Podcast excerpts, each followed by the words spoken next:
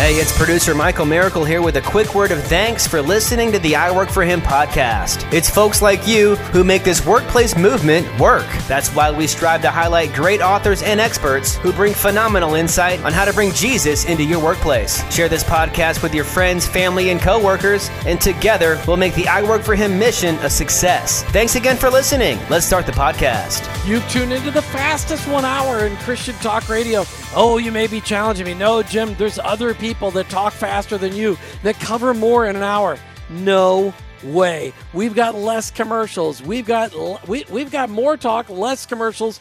This show is action packed from beginning to end, and today will be no different. Hey, thanks for tuning in to I Work for Him today. I am your host, Jim Brangenberg, and I'm so grateful to be here. I want to thank you for tuning in all over the country on so many different platforms. I'm grateful for you tuning in, and, I'm, and just know that before the show, Martha and I, we prayed for you that something we say today would cause you to dig deeper into your faith and to connect on what you hear on Sunday with what you do in your nine to five. Hey, does the message of I work for him resonate with you every time you tune in? Are you intrigued by the stories and the ministries that you want to help connect your faith and work into one? The, these ministries that are focused on connecting your faith and your ministry into one. What's the biggest struggle in this battle of recognizing your workplace as your mission field? What is it that you're struggling with? Is it the support of the church? Have you reached out to your pastor, the pastor of your church, to talk to him about what you're hearing about on this radio program each and every day? Well, the Faith and Work movement isn't a program. And a lot of pastors think we're trying to get them to add a program, but we're not. It's all about the equipping of the saints, and you and I need help. And Sunday morning is our place to go meet with other saints who are getting equipped so that as we go out into our mission field, we're ready for the battle that we face the battle for the souls of our coworkers and employees. The good news is, it's fact, well, we know what the good news is. The good news is that we don't have to earn our salvation on our own. We don't have to do anything. Jesus did all the work on the cross. We just need to put our faith and our trust in Him. But the equipping, which the, the people that are part of the body of Christ that do the equipping are called pastors or shepherds. And there's now an organization put into place to help pastors of churches around this country to understand how to to better understand the equipping of the saints to go out into the workplace and look at it as a mission field. Today we're talking with Luke Bobo. He's written a book, Discipleship with Monday in Mind, but he's part of an amazing organization called Made to Flourish. Luke Bobo, welcome to I Work for Him. Thank you, Jim. I'm delighted to be, to be with you and, and your listeners. Yeah, I can't wait to get talking about your book because it was an excellent book. I read a ton of books all year long. Some of them are good, some of them are great, some of them are excellent. Yours was excellent, and here's why. It dealt with one of the biggest issues I see churches struggling with all day long, and it provided solutions. And that to me is super encouraging. So we're going to get to Luke's book, Discipleship with Monday in mind, in just a little bit, but I wanted to step back a couple of steps and say, okay, Luke, what is the most significant way you've seen the Lord work in your life in this past year? Well, I must say, Jim, uh, since my wife and I moved from St. Louis, Missouri to um, Shawnee, Kansas, and because uh, she worked in Missouri and we lived in Kansas, let, let me just say we have paid uh, quite a bit in taxes, and we have seen the Lord provide at the ninth or the, eleventh hour, uh, just providentially, and so we're just grateful that God is faithful to His word and um, He delivers right on time. Why do you think it is our Heavenly Father likes to? I, I, I heard in, in the secular world pressing midnight. You know, as as people are as as midnight is pressing in at eleven fifty nine.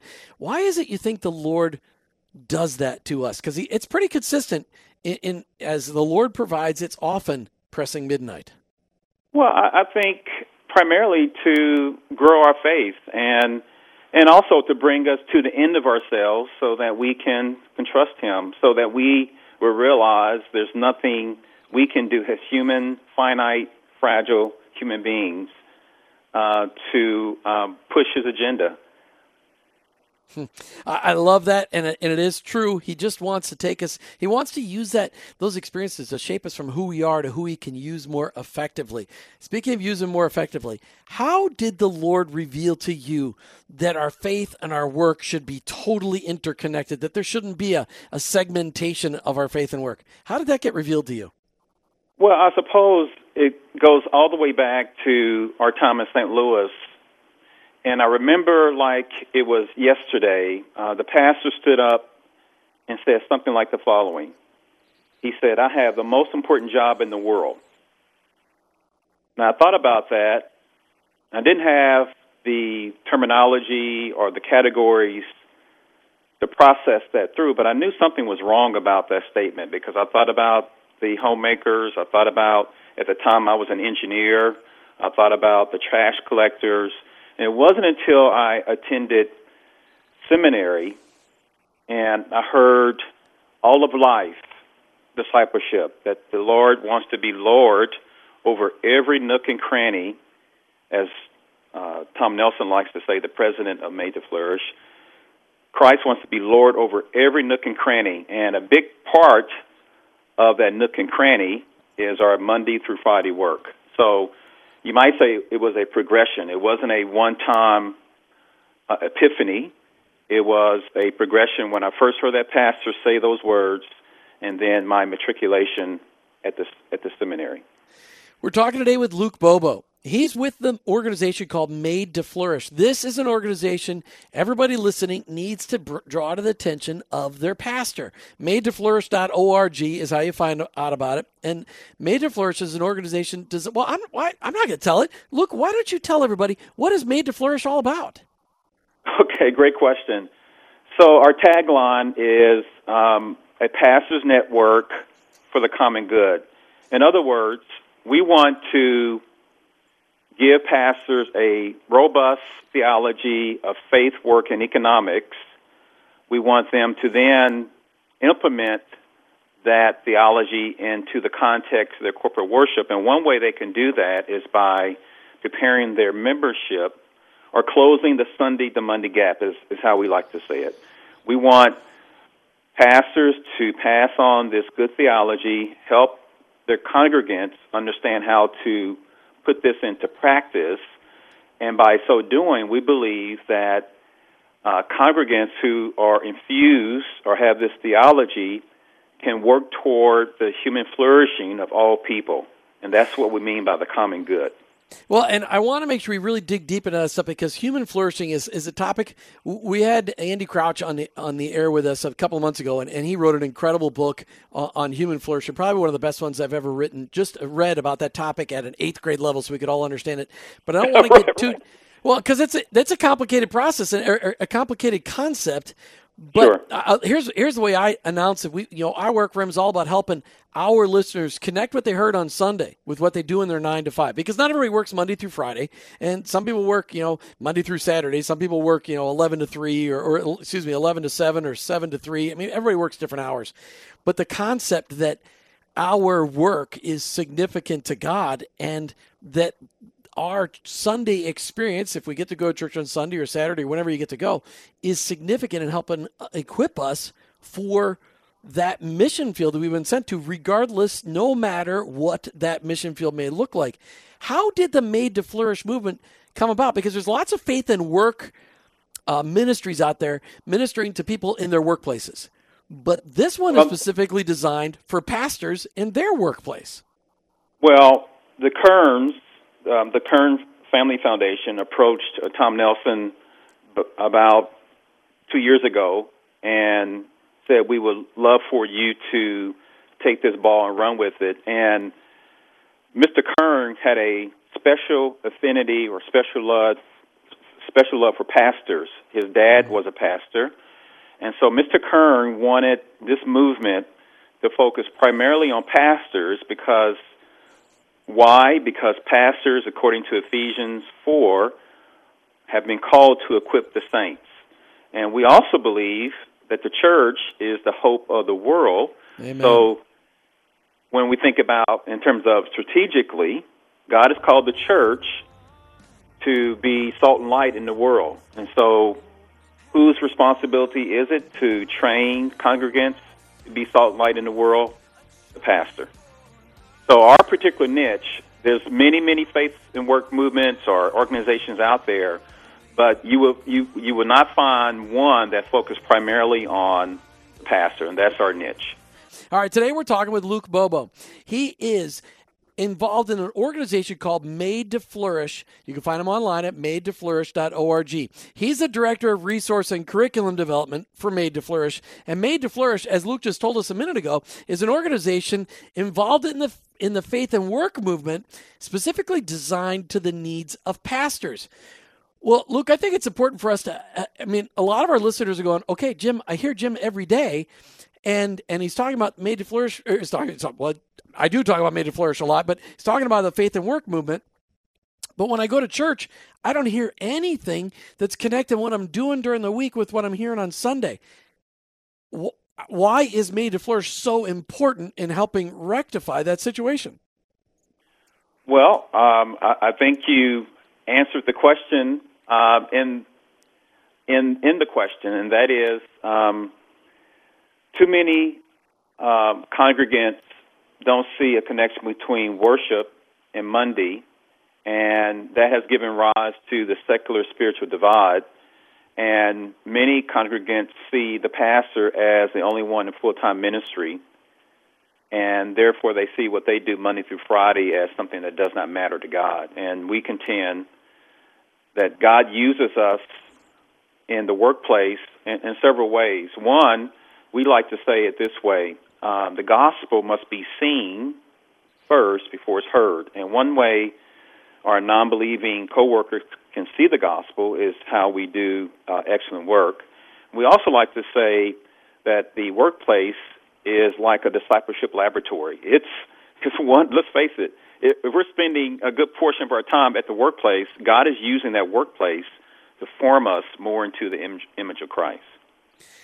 So, how do our what do you think is the best approach for getting our listeners to get their pastor to check out Made to Flourish? I mean, I know in Tampa Bay we did a did a get together. I invited every pastor that I personally knew to a little luncheon that was put on by Made to Flourish, and we, we brought some food in and made it quick, and we introduced them to the whole idea. And somebody from one of the local coordinators here in Tampa Bay uh, came over and and talked to them. How can our listeners get them to click on Made to Flourish.org?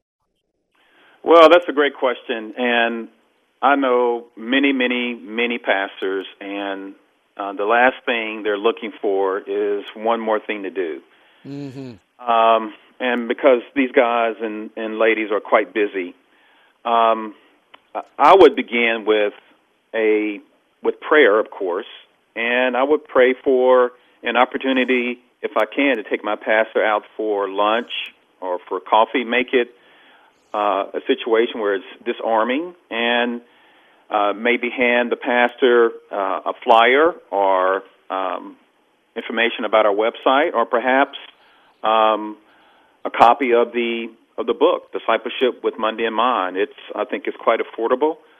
Uh, so those are a, a few ways to introduce one's pastor to our network and I, what I have found is when pastors get involved in the conversation, when they start to to talk through it without, you know, that it does no good to to you know to blame your pastor, say, hey, you're not doing this. I mean, it, that just shuts a pastor right down. That our That's pastors right. need to see that we're coming to them in love and understand that a, a lot of times people when they've been a, when they have approached pastors in the past with with let's just say a program. Well, pastor's not looking for another program. They're already overwhelmed. These guys are, many of them work way too many hours a week. They, they already put their marriages and their families in danger because of all the hours they work. But to, to approach a pastor, this isn't a program, pastor. I'm not. I'm right. not asking you, and and that's why I, you know, I like your book, Discipleship of Monday of Mine, coupled together with Tom Nelson's book, Work Matters, because that work matters really opens up the the whole conversation to pastors, I, I think, and helps them understand it from from a, a, a from somebody in the congregation's perspective. I, I, love the two of them partner together. I, I think they're a good piece.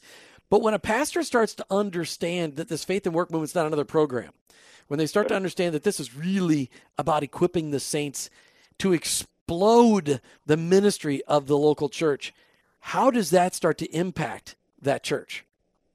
Oh, greatly. Let me just go backwards and suggest another thing your listeners could do. Um, you can invite your pastor to your workplace. And I found, we found that when a pastor visits a congregant's workplace, in many cases, that congregant is giddy and very excited. So that's that's that's a back doorway we, we might say to introduce your pastor to this whole faith and work. Um, right, and you mentioned you mentioned that in your book, and you've got testimonials in the book of people who, uh, when pastors went out. I mean, it really is eye opening I mean that that's an inc- it's an incredible eye opener for pastors. Hey, we're talking today with Luke Bobo from the Made to Flourish organization. We're talking about Made to Flourish, and we're about ready to start talking about his great book, his fantastic book, his excellent book called Discipleship with Monday in Mind. And we're going to give away a copy of that right after the bottom of the half hour. But right now, I just want to make sure you knew who we're talking to. So, Luke, when how does it start to impact the church? Well, um, in several ways. Uh, one, let's just uh, let's just imagine together. Imagine being at worship, and the pastor before his sermon invites an educator to the front of the auditorium, and the pastor interviews that educator and asks him or her a series of questions like, "How does your work image God?" or how does your where, where do you see evidence of the fall in your work? Let me pray for you, but let me pray for all educators in the audience. So pl- please, all educators, please stand to your feet. Now, just think about or imagine that scene when educators or anyone in any particular field see a pastor taking time to interview someone, then to pray for all the people in that particular vocation, occupation. Just imagine the affirmation one might feel. That would give that would give someone a new pep in their step come Monday morning. And we have found we have found we have found that visitors have come visitors when they witness such things will come before the pastor. I, I believe we talk about this in the book they come before the pastor and say, "I've never seen anything like that before." And I have I've heard it a few times, never seen it, but I've heard it, and it's remarkable. It, it brings tears to my eyes when I start to think these people, the people in the congregation, people attending, all of a sudden have you know instead of being a second class citizen of the kingdom being second class under pastors and missionaries, and all of a sudden they see their calling to their workplace, no matter what it is, as a high calling. You know, That's right. and and and it's it's just unbelievable. I mean, it's just unbelievable. Now, I think one of the things that I have heard from a lot of pastors that uh, most of them never were trained that their job was equipping the saints for their mission field. That this idea of connecting faith and work is really a fairly new idea. Well, actually, it's it's a it's really an old new idea when you think about the work that Martin Luther did years ago years 500 years ago. Yeah, yeah, he was one of the first to uh, talk about the priesthood of all believers, which implies just just because a monk or a nun or have sequestered themselves away doesn't necessarily mean that they have the most most important job in the world. But because of First Peter, when Paul when Peter talks about we are, we are a royal priesthood, that means our jobs have significance. That means that they are spiritual and not secular in, in nature. As a good uh, friend of mine would often say, uh, for the Christian, there's no such thing as a secular moment. And so, if we take that type of idea into the workplace, that brings prominence, that brings importance, that brings significance to the work that I do. You know, Martha just texted me and reminded me that when we were on vacation in Knoxville, we attended a church and it was the week before school started. And that pastor brought every educator, anybody connected with the education process, up to the front and laid hands on them. Had all the deacons and elders lay hands on them behind him, the pastor in front. I'd forgotten about that. So I, it that was incredible to see that. When you look at, I, I've seen, I don't know about you, Luke, but I have seen um, seminaries and Bible schools started to adopt this message, understanding that it's not a not a program, that it's that it really is what Martin Luther was, what the Reformation was all about. Which, by the way, there's a brand new book out on Martin Luther's life, on he and his wife and their marriage and their life together. I don't know if you knew that. It, it's we're actually highlighting it next week on the air. That there's I a did new not. Book. Yeah, it, it's it, uh, it's fascinating. I can't. I'm kind of bummed I only have one copy, and I'm supposed to give it away. But it's called Katrina and Martin Luther, and it's the radical marriage of a runaway nun and a renegade monk. They mar- they married they married each other to keep from. Um, well, I think it was initially to keep from getting killed, because they both they anyway. It's an oh my that's it's a little off track. But Martin Luther saw what we see today in the faith and work movement. He saw that hey, every job is important. It, the scriptures clearly talk about this stuff that every job is important. That's as right. I read right. as I read your book, I was encouraged by all those transparent stories of pastors and member who, members whose lives were transformed when a pastor understood that everyone who attends on Sunday is a missionary on Monday. What's the most memorable story from a pastor that you that you've heard? Well, um, can I give two? Sure, you can. Okay, so the first story is just imagine uh, a blue collar worker uh, who stands on his feet eight hours a day. Uh, he has a 30 minute lunch break, but he's cutting dog food labels eight hours a day. And he's taking those labels and placing them on, on a can. Now, just imagine how mundane, how monotonous a job like that would be. Because of his pastor's teaching on faith and work, integration, etc., this young man who stands on his feet eight hours a day with only a 30 minute lunch break sees how he is now cooperating with God in this mundane, monotonous job. He says, I am a co creator with God. Mm-hmm. And for us, that's a win. That's a that's that's a point. That's a place to celebrate. so that's one story. Here's the second story, and this one really excites me. So we hear the name Chicago, the city Chicago, and we think high crime rate, um, this or that, and that's that's true.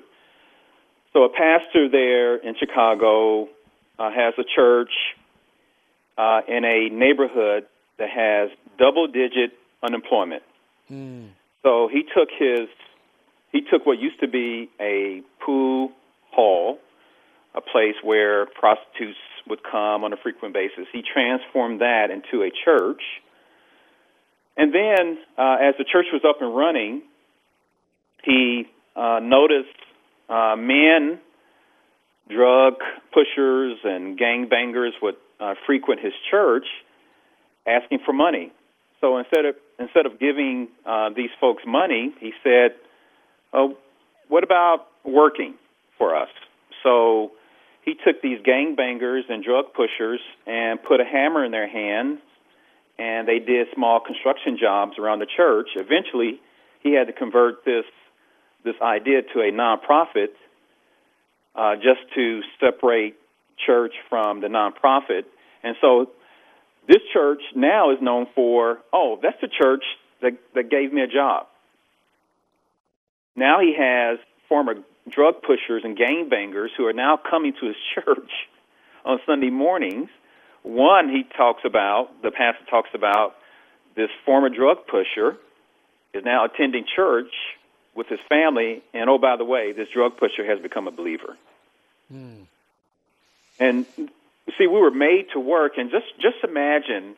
Uh, there's there's a great film that came out. It, it probably wasn't seen by many people called Chi-Raq uh, by Spike Lee, and in the film, Spike Lee uses this phrase: "Underground economies." When people are denied the privilege to work, they resort to underground economies. They find any way to make money: drug pushing, uh, prostitution are ways to make money. That's part of the underground economy. But what what would happen if churches were advocates for finding men and women who have the capacity and capability and skills to do work, it would, it would restore that dignity back to them because we're all made in God's image and there's dignity in work. So that's one of my favorite stories. I've used that that story in many many sermons um, since I've heard it. And and as I think about that, one of the biggest battles for any pastor in that situation is allowing sinners to come through the front door. I mean, I mean, because you're talking, you're going to let drug, as you said, as you said it, drug pushers, uh, gang bangers, prostitutes come through the front doors. Most pastors would be freaked out. What do I do with these people? And what an incredible guy! I'd love to do a show. You got to get me connected to that guy. I'd love to do a show on that guy's ministry. That would be awesome. Because I'd be because happy we've, to. We've got neighborhoods like that all over the country, and we've got in those neighborhoods all over the country where there's those kinds of issues. We've got people who love Jesus, and they're looking for ideas. And I want to share that story and the details of it so people can be inspired to go, hey, maybe I could do that. Because right. in those areas where poverty is so high, buying a building like a pool hall, not much money comparatively speaking nope. to a place because because nobody wants to buy a property there. I mean, exactly right. so now to your, to your point about uh, pastors being uncomfortable with prostitutes and gangbangers, one that simply needs to think about his or her life before they accepted Christ. Mm-hmm. We, your listeners may may or may may not have done anything as as egregious as a gangbanger or a drug pusher, but we all have done horrific things, and and that's why I would often tell my students we have we're no no we're in no position to condemn someone or judge Amen. someone because by the grace of God, so goes, but by the grace of God, so go me. And I would imagine that relates to all your listeners. Well, and every one of us, including you and I, if we were walk, if if we were in a church that's a very typical church, and all of a sudden, uh, gangbangers, drug pushers, and prostitutes started walking through the doors, we would all be freaked out because it's just not something we're used to. Yet it is, Jesus doesn't rank sin. It doesn't say, hey, these sins are worse than other sins. That's a homemade man thing. But all of us would need to do an attitude adjustment. But uh, we, we digress a little bit. I really want to talk about when somebody starts reading this book, Discipleship with Monday in Mind. Uh, first of all, people can get this book right now electronically, can't they? That's right. You can download it as a, you can get it as a PDF, load it to your Kindle, or you can buy the hard copy version as well uh, from Amazon. Okay, so it's on Amazon.com. Discipleship with Monday in mind. All right, so when a when a pastor starts to do his job differently, and and he starts to disciples people, sorry, he starts to disciple people with this book, Discipleship with Monday in mind. How does his what's his job look like differently? How is it? I'm having a hard time getting this question on. How does it look differently? I'm struggling, Luke. Help me out here. Well, uh, that's a great question, and let me answer it this way. Um, a pastor said this. He said after a while, he realized that he was he was training his congregants to be followers of him. He was not training them to be leaders in their respective workplaces. So, when a pastor sees his vision for faith and work integration, he will begin training his people for the workplace by helping them become leaders in their respective workplaces. Mm. And now there's there's a consequence if if I do my work really really well, I may or may not have the bandwidth to do a lot of church activities. If I do my work well, that may allow me to concentrate on a particular ministry at church. But if I want my congregants to do well on their jobs, then I may have to it may have to be a give and take. You well, understand what I'm saying? I understand what you're saying, but th- that's the beauty of it. A church, if a church is equipping its members to recognize that each one of them has a high calling. That each one of us has a high calling, that God has given us a unique set of gifts, talents, and abilities. And if a church is busy equipping those people not to be followers of the pastor, but to be leaders of influence wherever they are, whatever their workplace looks like, because some some people's workplaces is in the home as a mom or a dad that's a stay-at-home mom or dad probably the most powerful workplace that's out there certainly the most most influential when we look at that and all of a sudden the church starts to do that programs aren't as necessary if we are discipling people to be leaders in their faith to take their faith exactly. and put that's, it into action it. you don't need you don't need yeah you you said it that's it all right exactly so it. Uh, and and again I want people to know we're talking about we're talking today with Luke Bobo from the Made to Flourish movement. This is a movement designed for your pastor, for my pastor, to help understand the faith and work movement and the and the whole idea that God created in the garden for you and me to be cultivating the earth. We need to all understand that everything we see above the ground today used to be below the ground. and that God put it there for us to find it and to utilize it and to put it into action. All of you sitting out there with a cell phone that are listening today, all of the stuff that's made that your cell phone's made of, it came from the ground. And God put it there at the same time he built the Garden of Eden. And we had to cultivate it and grow it.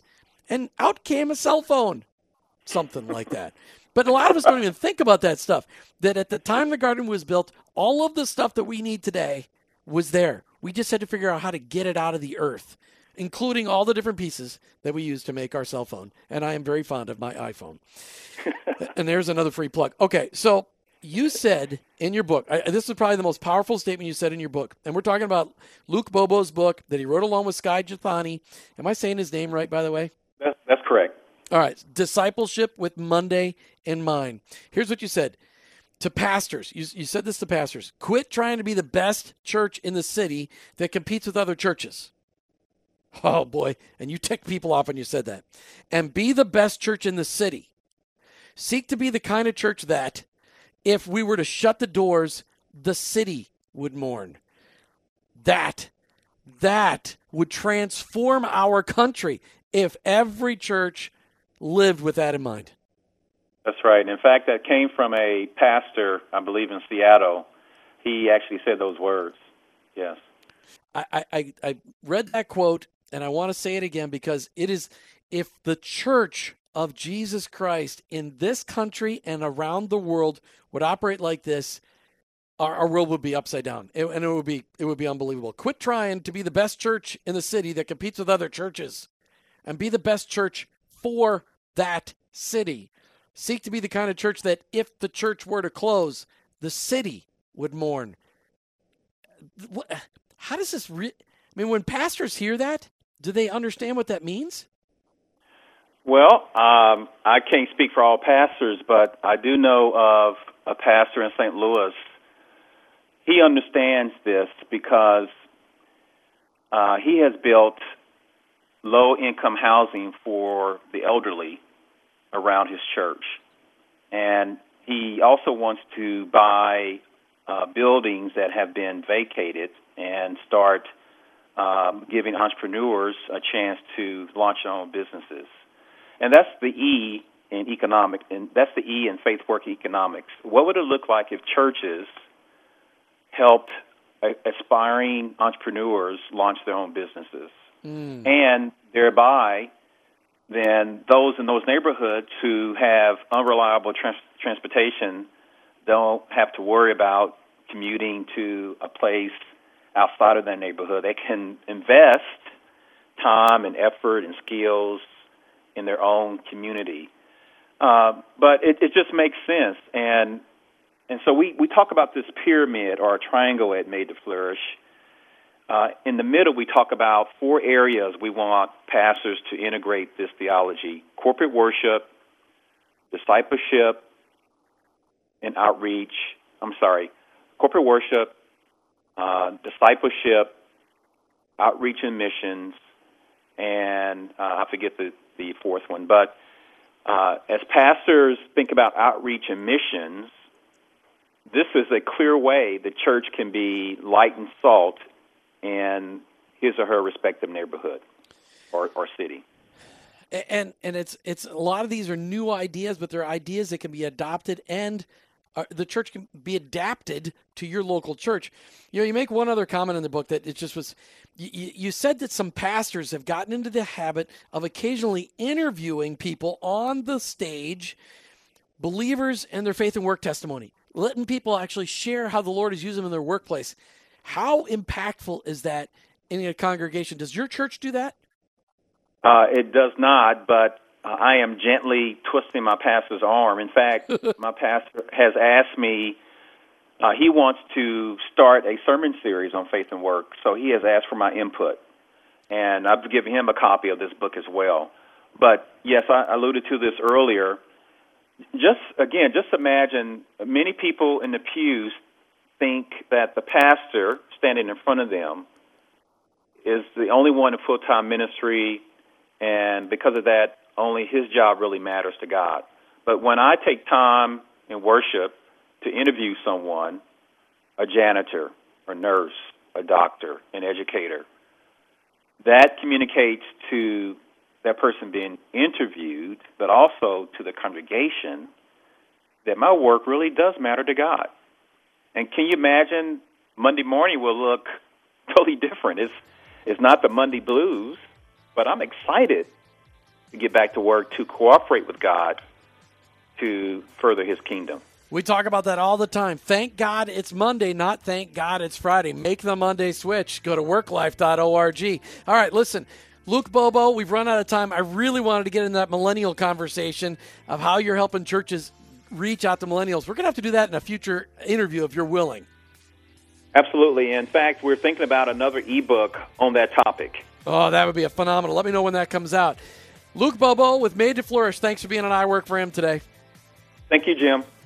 Make sure you check out Luke Bobo on Made to Flourish, made to madetoflourish.org. Get a copy of his book, Discipleship with Monday in Mind. Wow, it's going to just transform your mind. You've been listening to I Work for Him with your host, Jim Brangenberg. I'm a Christ follower. My workplace, it's my mission field. But ultimately, I work for Him.